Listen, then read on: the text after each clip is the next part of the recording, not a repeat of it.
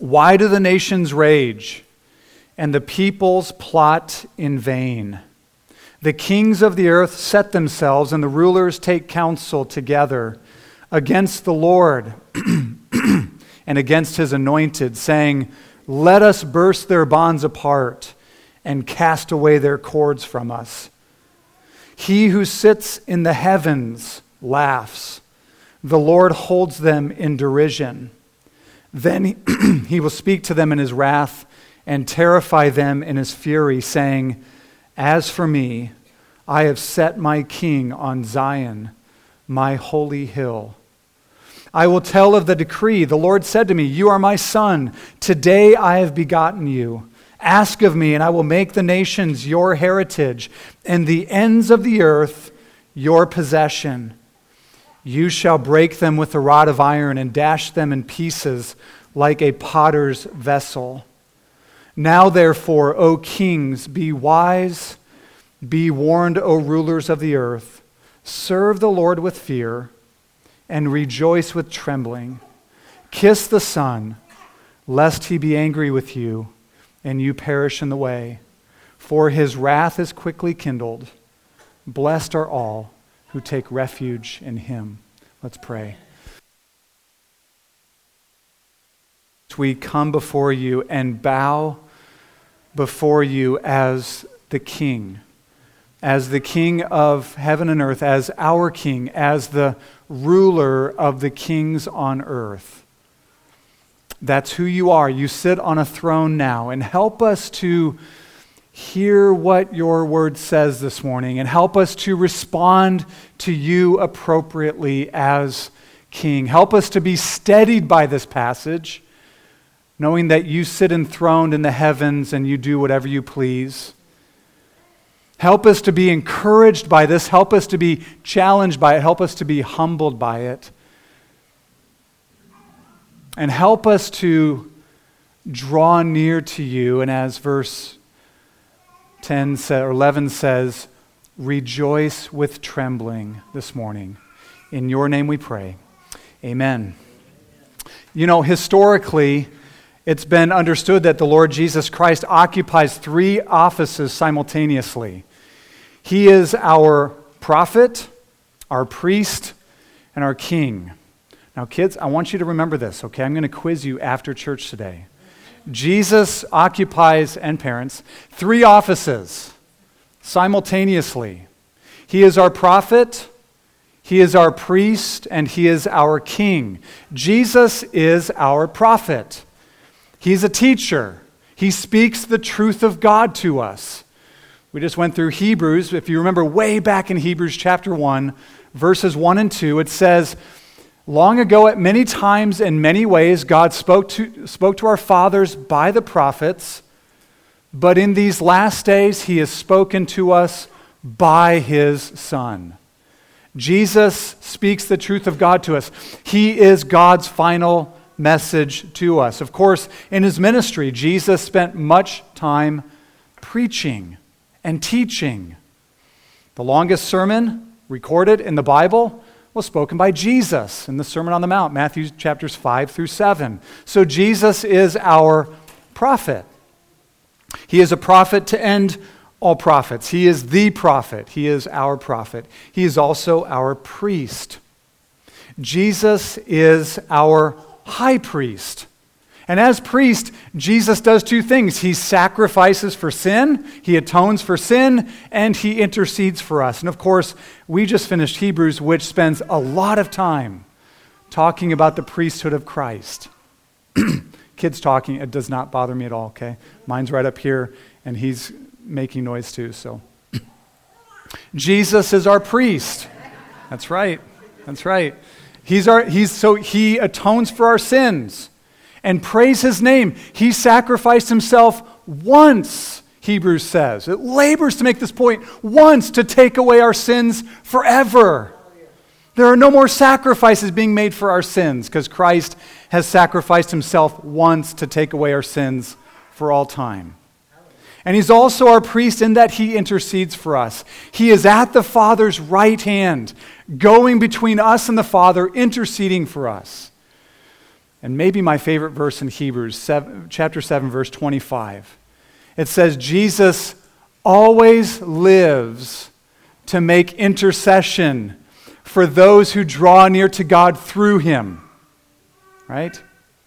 So Jesus is our priest as well as our prophet, but Jesus is also our king. What does a king do? What does a king do? A king rules and reigns. A king is in charge. And a king fights battles for his people. Psalm chapter 2 is a passage about the enthronement of Jesus Christ as king. Now, we love, we love the message of Christ. When we read the Gospels, we love to hear the words of Christ except for the things he says to the Pharisees, if we think they apply to us, of course. But we love to hear the message of Jesus. Come to me, all who labor and are heavy laden, and I will give you rest. What a message from our prophet. We love the priesthood of Christ, the high, the eternal ministry of Jesus as priest. He's taken away our sins. He's always at the Father's right hand. We can always draw near to God through him. Jesus as king, however, sometimes we struggle with that. Jesus is our king. That's what Psalm 2 is about. Now, of course, the psalm was written by King David, and in an immediate sense, when he wrote this, it was about his enthronement as God's anointed king of Israel. But under the influence of the Spirit, in the spirit of prophecy, David is announcing the eternal king, the one who would sit on the throne forever, which we know to be the Lord Jesus Christ. It seems obvious from the language of this psalm that it's, it's, it's talking about someone other than David ultimately. The, the universal language that all the nations are going to be his heritage and the ends of the earth are going to be his possession. That may have applied in some limited sense to David, the nations around him, the borders of his country. But it, but it applies to Jesus in a universal sense. This passage is ultimately about the Lord Jesus Christ as our King. Furthermore, Jesus teaches us that all the Psalms are ultimately about Him right? I love the, the passage in Luke 24 when Jesus he, he meets up with a couple of disciples. They don't recognize him. He's risen from the dead, and he has a Bible study with them. And it says he begins to show them from the prophets, the Old Testament, the law of Moses, all the things concerning him. I would have loved to have been part of that Bible study. All the Psalms ultimately point to Christ. The New Testament affirms that this Psalm, chapter 2, Psalm 2, is about Christ with clear references to it about Jesus. You know, right now it's very easy to see the greatness of troubles in our world. And maybe you would say, yeah, the world, but my life too. Into me, I got troubles. It's easy to see the greatness of troubles, the greatness of the devil, the greatness of our difficulties, the greatness of evil in the world, evil men doing evil things. And we need our eyes lifted to see the greatness of our King, who rules and reigns, the Lord Jesus Christ. So let's jump in. This psalm gives us a fourfold picture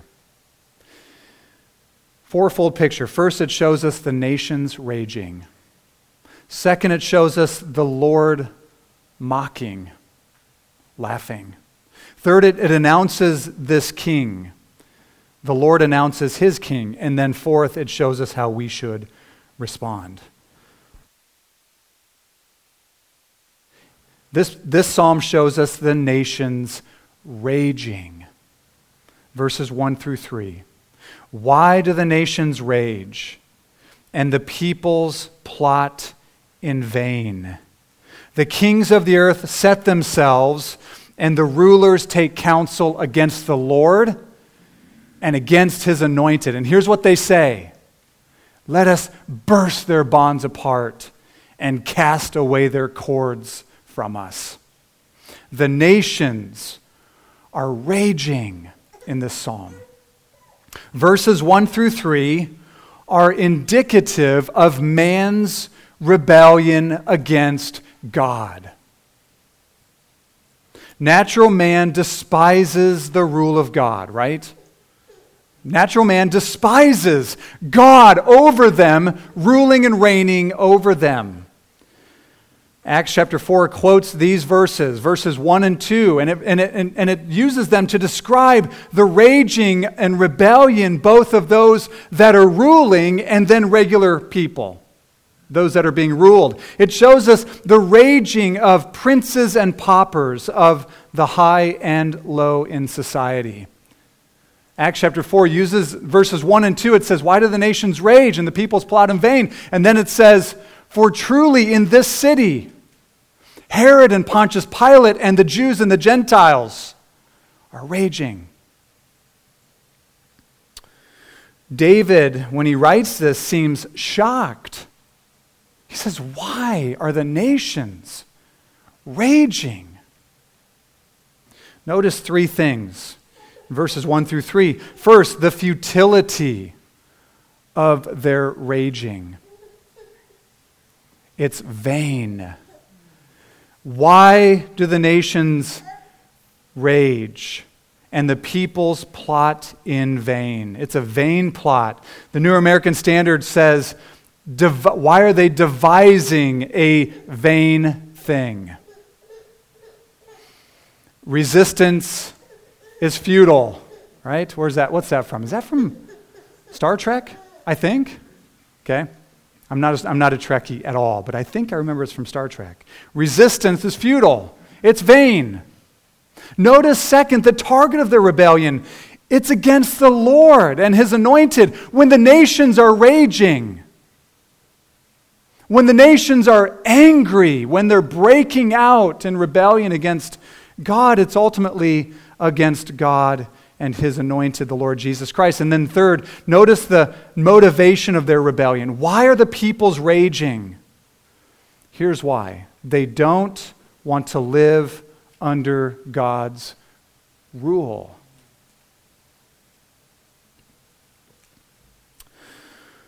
They think God is an enslaving taskmaster. Listen to the words let us burst their bonds apart and cast away their cords from us the Lord and his anointed.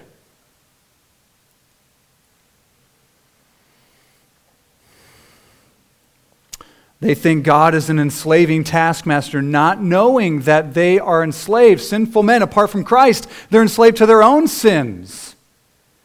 And only the Lord can set them free. This is the myth of human autonomy. And we're all born with it. We don't want to live under God's rule. Maybe some here right now are thinking, I don't want to live under God's rule. We want to do what we want to do. Every parent, you talk, talk, when you have children, you know, and, and your child does something they know they're not supposed to do. This just happened this last week in my home. And you ask the question, why? Which isn't always the most fruitful question to ask, but why did you do that? Because you're looking for some great answer, right? And the most honest and maybe the deepest answer is because I wanted to. Ah.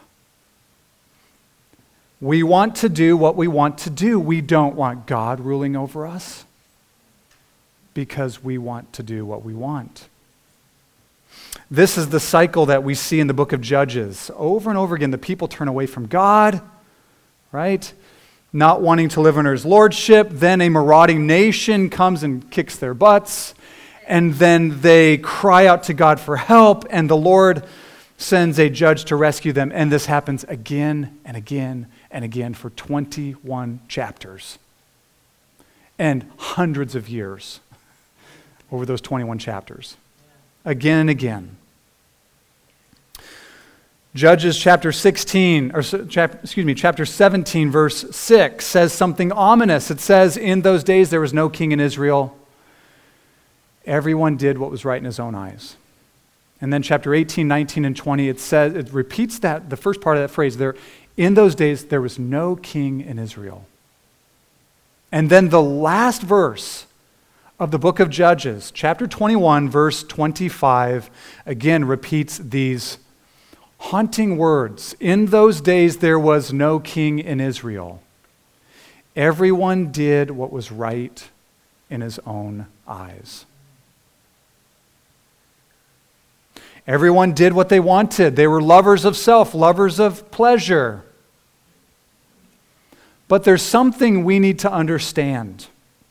This doing what's right in our own eyes when we see this happening, and we've all done it, but when we see this happening, for those apart from Christ, it comes from a deep inward enmity with God. It's not just what people do, it's that it comes from a heart that is against God. That's the point of Psalm 2. The nations are raging they're saying, We will not have him rule over us. If ever there was a man who raged against God in the 20th century, I'm sure you could think of many others. If ever there was a man who raged against God in the 20th century, it was a man named Frederick Nietzsche. Actually, 19th century, died early 20th century. Nietzsche is the man who infamously claimed God is dead. He remains dead, and we have killed him. Interesting. Nietzsche spent the last 10 or 11 years insane, being cared for by his mother and sister before he died. But Nietzsche simply spoke what many people think and would do if they could. And in fact, we don't even have to imagine what people would do if they could when God came in the flesh. When the eternal Son of God clothed himself in humanity and walked among us and dwelt among us and te- taught and healed the sick and spoke God's truth, he was murdered. He was killed. He was hung on a tree. That's actually how the New Testament interprets Psalm chapter 2, verses 1 and 2. That's the, the interpretation, the direct interpretation. For after quoting Psalm 2, verses 1 and 2, why do the nations rage? The peoples plot in vain. The rulers, the kings, they set themselves against God and against his anointed. Here's what the disciples pray after quoting that. They're gathered together for a prayer meeting. After Peter and John had been released from custody under the Jewish leaders, they pray and they say this For truly in this city, in Jerusalem, there were gathered together against your holy servant Jesus, whom you anointed, both Herod and Pontius Pilate, along with the Gentiles and the peoples of Israel, to do whatever your hand and your plan predestined to take place. So when they had the opportunity, the raging people with enmity in their hearts killed the Son of God.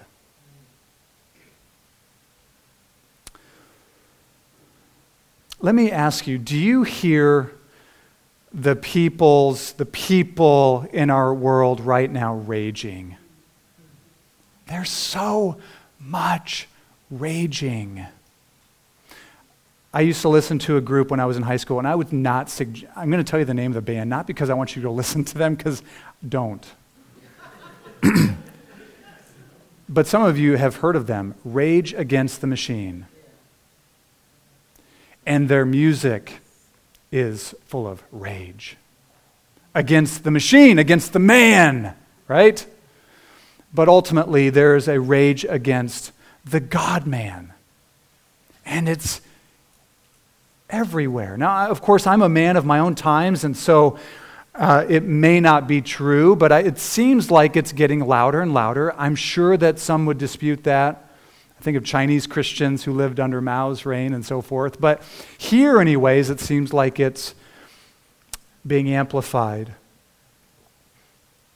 For instance, the increasing, uh, increasing celebration of things of sexual perversion of all kind. The perversion of marriage, the, the, the defacing and defaming of marriage as God's good gift to humanity between, between one man and one woman for life for so called homosexual unions.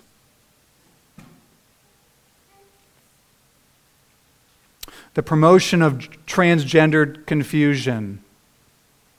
Abortion on demand for any reason or no reason. These things are not primarily a raging against traditional values it's a raging against God and his Christ. The degrading of certain people because of their, the color of their skin or their ethnicity, whether black or white or brown or Hispanic or African or Anglo, whatever. There's so much raging.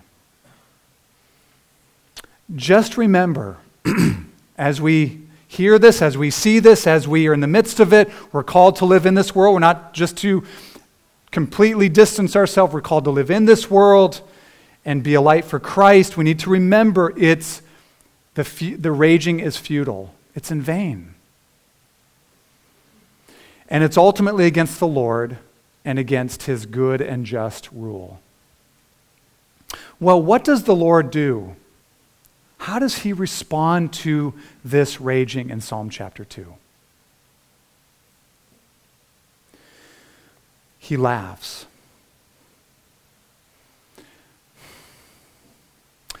Not some big belly laugh, I don't think. Not, beca- not, not because it's some kind of joke,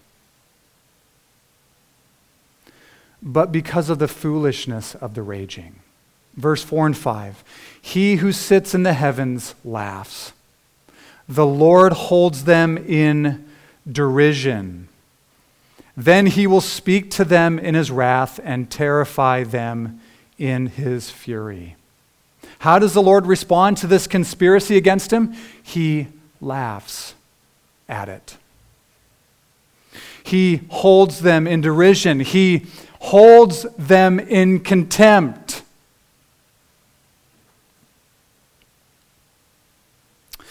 This week, I actually found this very helpful. Not because I hadn't read this before or even thought about it, but it just, it just landed on me in a very, very encouraging and helpful way. Our King, the Lord Jesus, is not in heaven wringing his hands at what's going on down here, wondering, what am I going to do? How am I going to gain the upper hand here?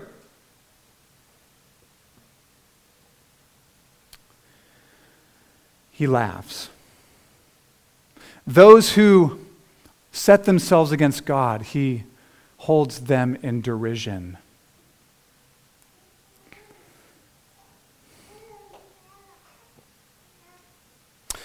Listen to the first part of verse 4. I love this. He who sits in the heavens laughs. The one who sits in the heavens, the one who is a above. And he's sitting. The raging of the nations doesn't even get God off his seat. He sits. One of the names of God in the scriptures is El Elyon. El is the Hebrew word for God. Elyon is most high. He is God most high. He is God who is high above. He is sitting in the heavens. And I quoted this earlier, and he does whatever he pleases. And this is so meant to be an encouragement for us as his people. Psalm 33, verses 10 and 11 says this The Lord brings the counsel of the nations to nothing, he frustrates the plans of the peoples. The counsel of the Lord stands forever, the plans of his heart to all generations. Enemies of God conspire. They take counsel together against him and against his Christ, and he laughs, he mocks. And we too, by faith, may laugh. Because the raging against the Lord is not going to work. Their plans against him are not going to work. He's going to thwart their plans. He is thwarting their plans. Evil may seem as though it's on the ascendancy, but our king will triumph in the end. No doubt.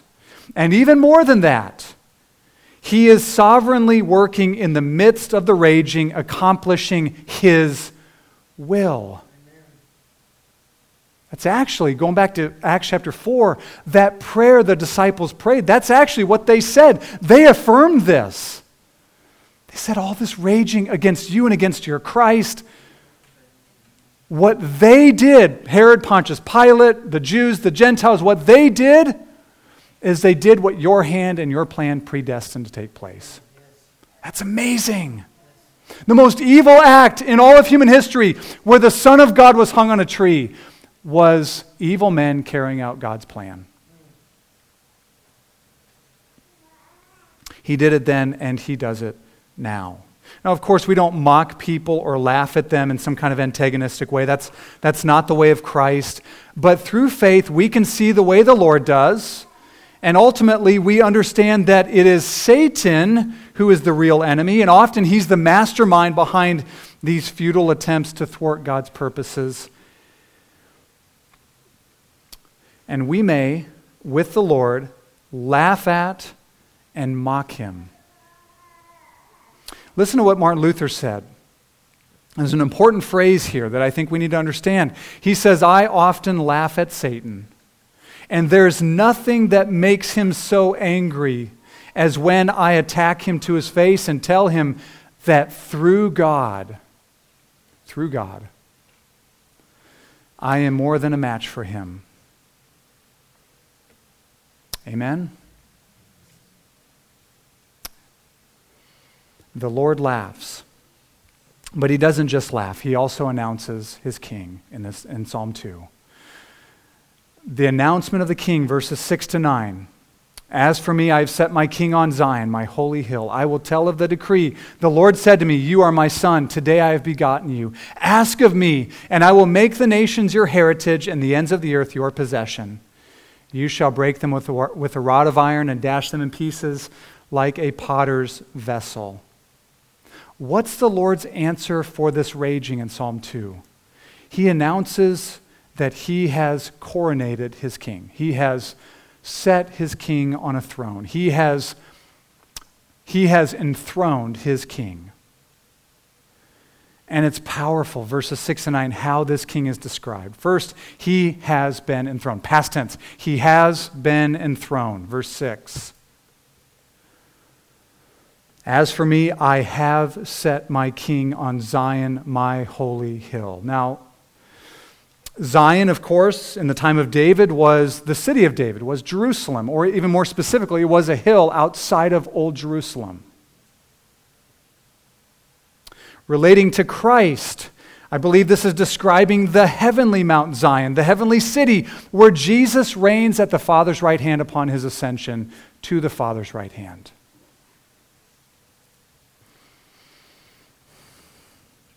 Our text says that Jesus, as king, is conquering his enemies. Verse 9, he's subduing enemies. It says, You shall break them with a rod of iron and dash them in pieces like a potter's vessel. Now, this certainly has, has to do with the future when Christ will subdue all of his enemies, but Paul also applies this to the present in 1 Corinthians 15, verses 25 and 26, where Paul says, For Jesus must reign now until every enemy is put under his feet.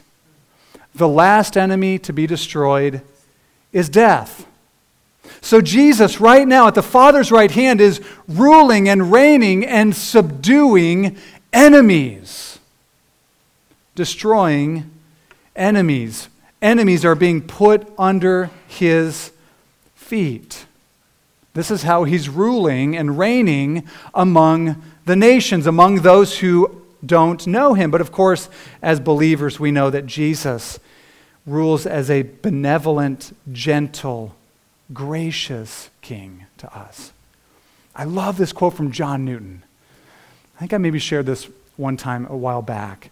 He said that Jesus rules his people, not his people, his covenant people, not with a rod of iron like he does the nations, like he does, I'm sorry, like he does those who are sworn enemies of his, but with a golden scepter of love. This is how Jesus rules as enthroned king.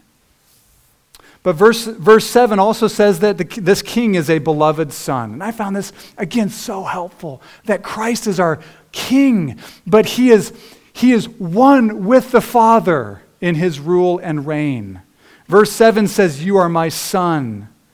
Today I have begotten you. Jesus was begotten. I think this is a reference to his resurrection.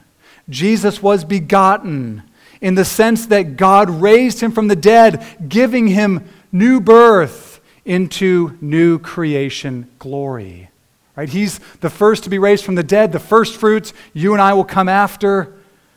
The Father was powerfully, by declaring him this begotten Son, was declaring Jesus Christ, not merely his eternal Son, but his Son and reigning king. And I think that's how Paul applies this in Acts chapter 13 when he's preaching in Antioch. He quotes Psalm chapter 2, verse 7. But notice what verse 8 says about the rule and reign of Jesus Christ as king. It implies that he will have universal dominion.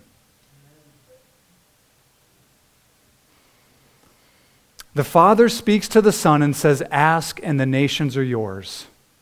Ask, and the ends of the, the ends of the earth are your possession. The nations, I think, speaking of all the peoples on the earth, not just countries, geographical countries, but all the peoples, all the people groups and tribes on the face of the earth, Jesus wants them all.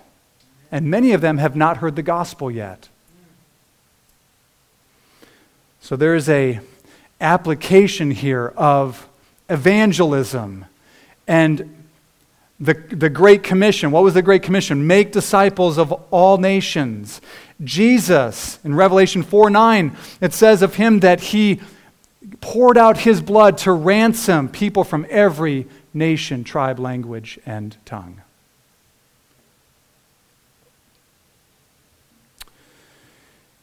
And the promise is that the ends of the earth will be his possession. Abraham Kuyper, he was a Dutch theologian. He was actually a prime minister of Holland. I think it was Holland, as Holland. He said this There is not one square inch in the whole domain of human existence over which Christ, who is sovereign over all, does not cry, Mine. The Father has promised it to him, it belongs to him. And when he comes again, he will lay claim to what the Father has promised. He will lay claim to what belongs to him. This is so important for you and I to see Jesus in this way. In evangelicalism in America, we, we like to talk about Jesus as our personal Savior, and of course, He is. We, we like to talk about relationship with Jesus, and of course, that's massively important. But what's also important to see is that this Jesus, that is our personal Savior, that we can be in relationship with, is the cosmic King of everything. He is not a little Savior I can put in my back pocket and take out when I want. He is not, as Johnny Carson said, just my own personal Jesus. He is so much more than that. Was it Johnny Cash who wrote that song? I think. He is so much more than that. He is glorious. He is the King of all nations. He is on a throne. When he comes again, he will lay claim to all that belongs to him. He is victorious. He is sovereign. He is reigning and ruling. One who cannot be contained and will not be denied what has been promised to him namely, all nations, all peoples, and the ends of the earth. And stunningly, we can know him personally. It's amazing. Well, let me ask you how should we respond to a king like this? How should we respond to this king, Jesus Christ? Verses 10 through 12 show us. Let me read it and then let's just look at a few phrases from it. Now, therefore, O kings, be wise, be warned, O rulers of the earth. Serve the Lord with fear and rejoice with trembling. Kiss the Son, lest he be angry and you perish in the way. For his wrath is quickly kindled. Blessed are all who take refuge in him. That first phrase, be wise and be warned. Saying, listen up. I'm, it's like David, the author, well, the Holy Spirit, right? David was inspired by the Spirit to write this. It's like he's saying, be wise, be warned. Listen up. I'm going to sh- I'm going to tell you how you must respond to this king. Of course, so much more could be said. Each one of these phrases could be talked about at length but I'm, I'm, going to try to keep my remarks brief. So look at, let's look at four phrases. How do we respond to this king? I'm going to take them a little bit out of order from where they are in the text. The first thing is we are to kiss the Son. We are to kiss the Son. It means to adore him and submit to him. It means to lovingly pledge our allegiance to Christ. Right? The emperor would wear a ring and you would kiss it to pledge your allegiance to him, whether you adored him or not. Relating to Christ, we are to kiss him in the, me- in the sense of adoring him and submitting to him. We're to embrace Christ as precious and bow before him as holy. We are to adore him. I love the, old, the Christmas song we sing. Oh, come, let us adore him. Christ the Lord. Thomas Watson, a Puritan author or pastor and author, said, Adoration is a crown jewel to Christ and to his crown. So, if I asked you, do you believe in Christ? Most here would say yes. Do you adore Christ? Does he have your admiration and adoration? That's important. And does he have your submission, your subjection to him as your king? Saul, when he anointed, excuse me, Samuel, when he anointed Saul as king, he kissed him, not because he adored him but because he understood Saul was his king. So kiss the Son. Kiss the Son. And there's a warning attached to this. Kiss the Son, lest he be angry with you. Jesus will not just be stoically believed in. He is to be adored and loved and cherished and treasured. So kiss the Son, lest he be angry, for his wrath is quickly kindled. Now, that phrase, quickly kindled, it can be taken, I think, in a wrong way. I don't think it means that Jesus or that the Lord is hot tempered and just quick tempered, like we might be sometimes. Rather, I think it means that his wrath could break out at any time, and we are not to play games with him. I think of Hebrews chapter 3 and 4, where it repeats this phrase over and over again. If you hear the voice of the Lord today, do not harden your heart as they did in the wilderness when they rebelled against God. If you hear his voice, today, respond. Amen. If you hear Jesus entreating you to come to Him today and bow before Him in adoration, do it now, today. Kiss the Son and do so today. Second, we are to, we are to take refuge in Him.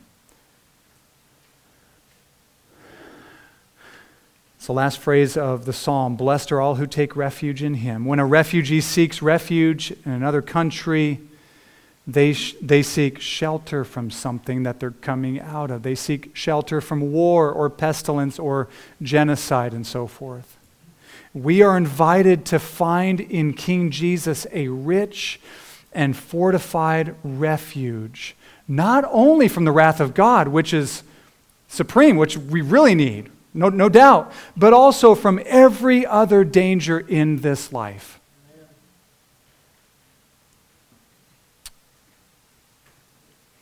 Certainly doesn't mean we won't face dangers or even experience the pain of those dangers. But if Christ is our refuge, if our lives are hidden with Christ, if our lives are hidden in Christ, then whatever touches us is being allowed for our good. Rock of ages, cleft for me. What does it say? Let me hide myself in thee. So take refuge in Christ. Hide yourself in Him. Third, we respond to Jesus as King by serving Him. So we kiss Him, we adore Him, we take refuge in Him, we hide ourselves in Him, and we also serve Him. Listen, if He's King, then we are His servants. If he's Lord, if he's master, then we are servants. Uh, I thought about this this week. The, the designation Paul gives himself, far more than any other, is not apostle. It's not son of God. It's bondservant of Christ. Servant of Christ. He was a servant of Jesus. When we adore and embrace Christ and we take refuge in Him, there will be delight to serve Him and obey Him, to do what pleases Him. And finally, we're to rejoice in Christ with trembling. Now, those two, thing, those two things seem to not go together at all. Rejoice and trembling. It's like rejoice or tremble. Like, and we, maybe we should have times where we're just really rejoicing in the Lord, and then times that we're to tremble before Him in holy and humble reverence and so forth. They're just brought together here in verse 11. Rejoice with trembling. To know Jesus, no doubt, is to know joy. He is, to know Him is to know joy unspeakable and full of glory, Peter says. But it is a joy that's mixed with reverence. In Revelation chapter 1, the Apostle John, who, was, who, who referred to himself as the beloved disciple, right? He's the one that leaned against the breast of Jesus around the table. Like he and Jesus, they were tight. When he saw the risen Christ, the glorified Christ, he did not run up to him and hug him. He fell down. He fell down in fear. Of course, Jesus went over and said, put his hand on him said, don't, don't be afraid. But that was his initial reaction was, I am in the presence of God. Rejoice with trembling. Charles Spurgeon put it this way there must ever be holy fear mixed with the Christian joy. This is a sacred compound yielding a sweet smell, and we must see to it that we burn no other upon the altar. Fear without joy is torment, and we all know that. Fear without joy is wretched torment. But he goes on to say, joy without fear is presumption. Rejoice with trembling in Jesus Christ your King. So, Jesus is our King. Amen? Jesus is our prophet, priest, and he is our King. So, take refuge in him, kiss him, serve him, and rejoice with trembling in him. Let's pray. Father, thank you for this, your word. And I pray that you would drive it deep into our hearts. I pray that we would know our Lord Jesus, who is the faithful witness, the firstborn from the dead, and the ruler of kings on the earth. To him be glory and dominion forever.